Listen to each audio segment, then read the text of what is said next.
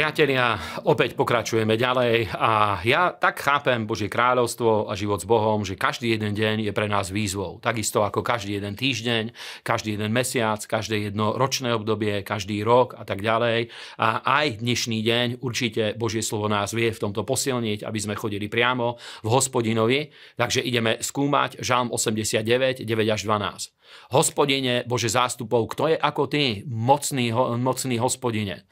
A čo tvoja pravda, ktorá je vôkol teba? Ty panuješ nad dutím mora, keď sa dvíhajú jeho vlny, ty ich krotíš, ty si rozdrotil Rahaba, je ako zabitého ramenom svojej syny, si rozptýlil svojich nepriateľov, tvoje sú nebesia a ovšem tvoja je aj celá zem, okruh sveta a jeho náplň, ty si ich založil. Amen. A Božie slovo nám jasne hovorí o Božou vládou nad celým svetom a nad celou zemou, ale to neznamená, že Boh absolútne vládne vo všetkých veciach, ktoré sa týkajú nášho života, pretože viete, že v modlitbe Pána nás učil Pán Ježiš, aby sme sa modlili, nech sa posvetí tvoje meno a nech príde tvoje kráľovstvo a nech sa deje tvoja vôľa ako v nebi, tak aj na zemi. A nie všetky veci, ktoré sa dejú nad našimi životmi, automaticky sú Božou vôľou. Ale slovo nám hovorí, že keď sa búria moria a dvíhajú sa jeho vlny, vtedy Boh ich upokojuje. A to je to, čo sa deje medzi národami, keď sa dvíhajú národy, búria sa voči Bohu, Boh činí prietraž všetkým týmto veciam, ktoré sa dejú na zemi, keď my ako kresťania stojíme na svojom mieste, uctievame Boha v duchu a v pravde, žijeme ako učeníci, aby sme boli solou a svetlom a Božie slovo skutočne hovorí, že tieto veci spôsobujú to, že celá náplň sveta, ktorá patrí Bohu, ktorú zradil Adam a odozdal diablovi, vie sa znovu týmto spôsobom dostávať pod Božiu vládu a to je naša služba a naše povolanie v tomto čase. Druhé miesto, Rímanom 9.1, toto máme viac veršov z Rímanom 9, hovorí apoštol Pavol, pravdu hovorím v Kristovi, neluhám, pričom mi svedčí aj moje svedomie v Svetom duchu. A vďaka Bohu, toto je obrovsky dôležité slovo, lebo priatelia, Bohu vieme slúžiť a v tej službe, ktorú Boh nám dal, veľmi dôležitú úlohu zohráva čisté svedomie a to sa nedá získať na základe rôznych náboženských úkonov, ceremónií, obradov, ale jedine osobnou vierou v živého Boha a vierou v ospravedlňujúcu, vykupujúcu krv Ježiša Krista, lebo tá vie očistiť ešte aj naše svedomie a je to veľké tajomstvo, ako žiť a slúžiť Bohu s čistým svedomím, pretože tí, ktorí nemajú čisté svedomie, hovorí nám slovo na iných miestach, že stroskotali čo do viery. Druhé miesto, Rímanom 9, 4 až 5 hovorí o povolaní Izraela a hovorí, ktorí sú Izraeliti, ktorých je synovstvo a sláva, aj zmluvy, aj zákonodárstvo, aj svetoslúžba, zasľúbenia, ktorých sú otcovia a tí, z ktorých pošiel Kristus podľa tela, ktorý je nadovšetkým Boh požehnaný na veky. Amen. Takže toto je miesto, ktoré hovorí o synoch Izraelových, prečo my ako kresťania máme mať pozitívny vzťah voči Izraelu, pretože hovorí, že skutočne ich je synovstvo, ich je sláva, ich sú zmluvy, z nich pošiel Kristus, ich sú otcovia Abraham, Izák, Jákob, všetci proroci, všetci títo patrili k izraelskému národu a práve preto my musíme milovať tento národ, pretože Boh si ho vyvolil, aj keď urobili rôzne chyby, ale aj my už ako kresťania veľakrát sme urobili chyby a nemôžeme krivým okom hľadieť na našich židovských bratov. Takže priatelia, prejavme, modlíme sa za nich, slúžme ich, milujme Izrael, aj moderný Izrael a ako národ milujme Izrael a žehnajme ho, pretože to je zdroj aj nášho požehnania.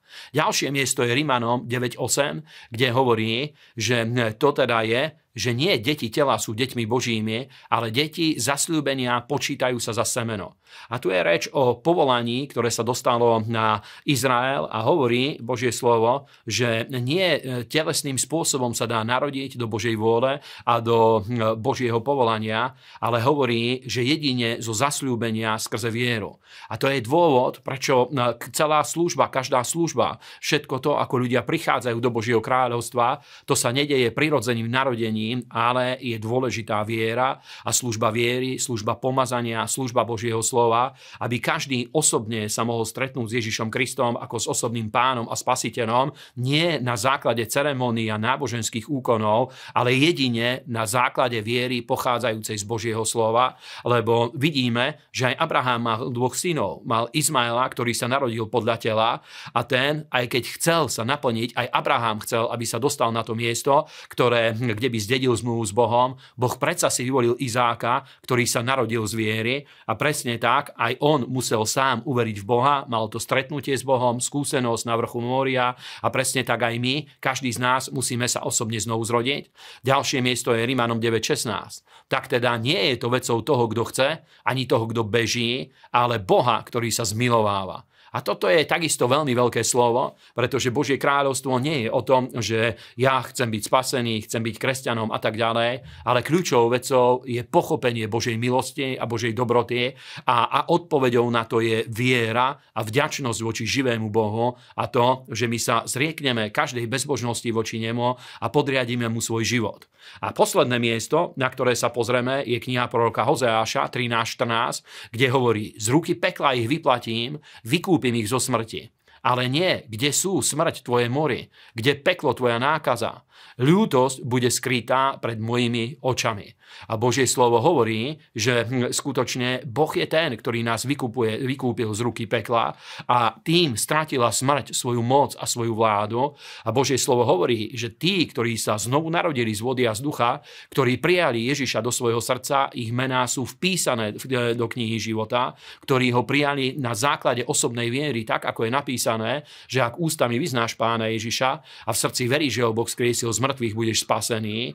Týmto spôsobom naše mená sú vpísané v knihe života, a pri odchode z tohto sveta priamým koridorom za doprovodu svätých anielov vstúpime do nebeskej slávy a do Božej prítomnosti, ale neexistuje iný spôsob, ako je možné tam vstúpiť. Neexistuje žiadna vlastná zásluha, neexistuje ani náboženská ceremónia, ktorá by toto vykonala. Jedine krv Božieho syna otvorila dvere.